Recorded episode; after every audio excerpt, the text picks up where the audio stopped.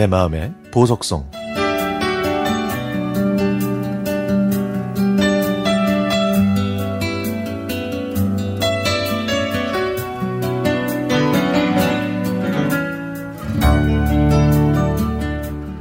(1984년에) 중학교 (2학년이었던) 저는 반에서 미화부장을 맡고 있었습니다.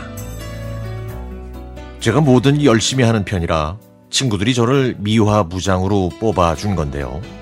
아마 솔선수범해서 열심히 청소하라고 뽑아준 것 같습니다. 5월 어느 날 선생님께서 저를 교무실로 부르셨습니다. 쌤예, 부르셨어요? 그래, 이거 앉아봐라.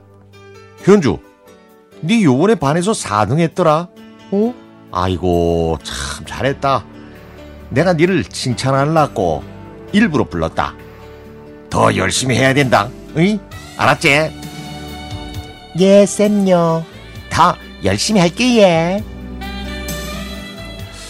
그리고 교무실을 나왔는데 기분이 뭔가 조금 이상했습니다. 반에서 1등도 아니고 4등 한 게 뭐 그렇게 대단하다고 저를 교무실까지 불러서 격려하셨는지 그게 궁금해지더라고요.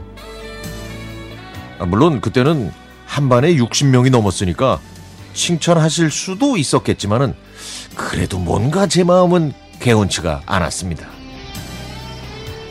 그리고 한 달 뒤쯤 저는 그 이유를 알게 됐습니다.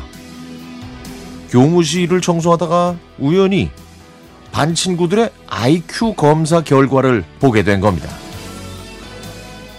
주변에 사람이 거의 없어서 저는 얼른 제 IQ를 봤죠.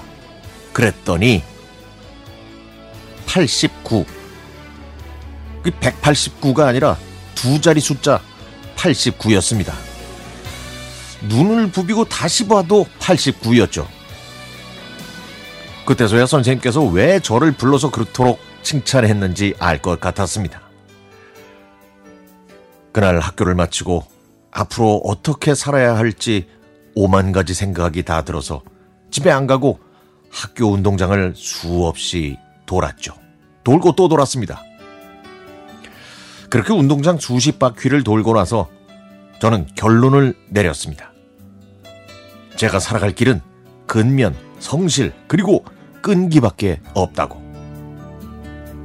그 다음부터 시험 기간이 되면 코피를 쏟아가면서 열심히 공부했고 수업 시간에는 절대로 졸지 않았습니다. 그렇게 열심히 산 지도 벌써 35년이 지났네요. 저는 지금 토론 전문가가 돼서 초중고 선생님들 연수뿐만 아니라 대학 강사분들을 대상으로 강의를 하고 있습니다. 그리고 최근에는 책도 출간했고요. 만약에 그때 제 IQ가 89라는 사실에 지레 겁먹고 좌절했다면 저는 지금 어떻게 되어 있을까요?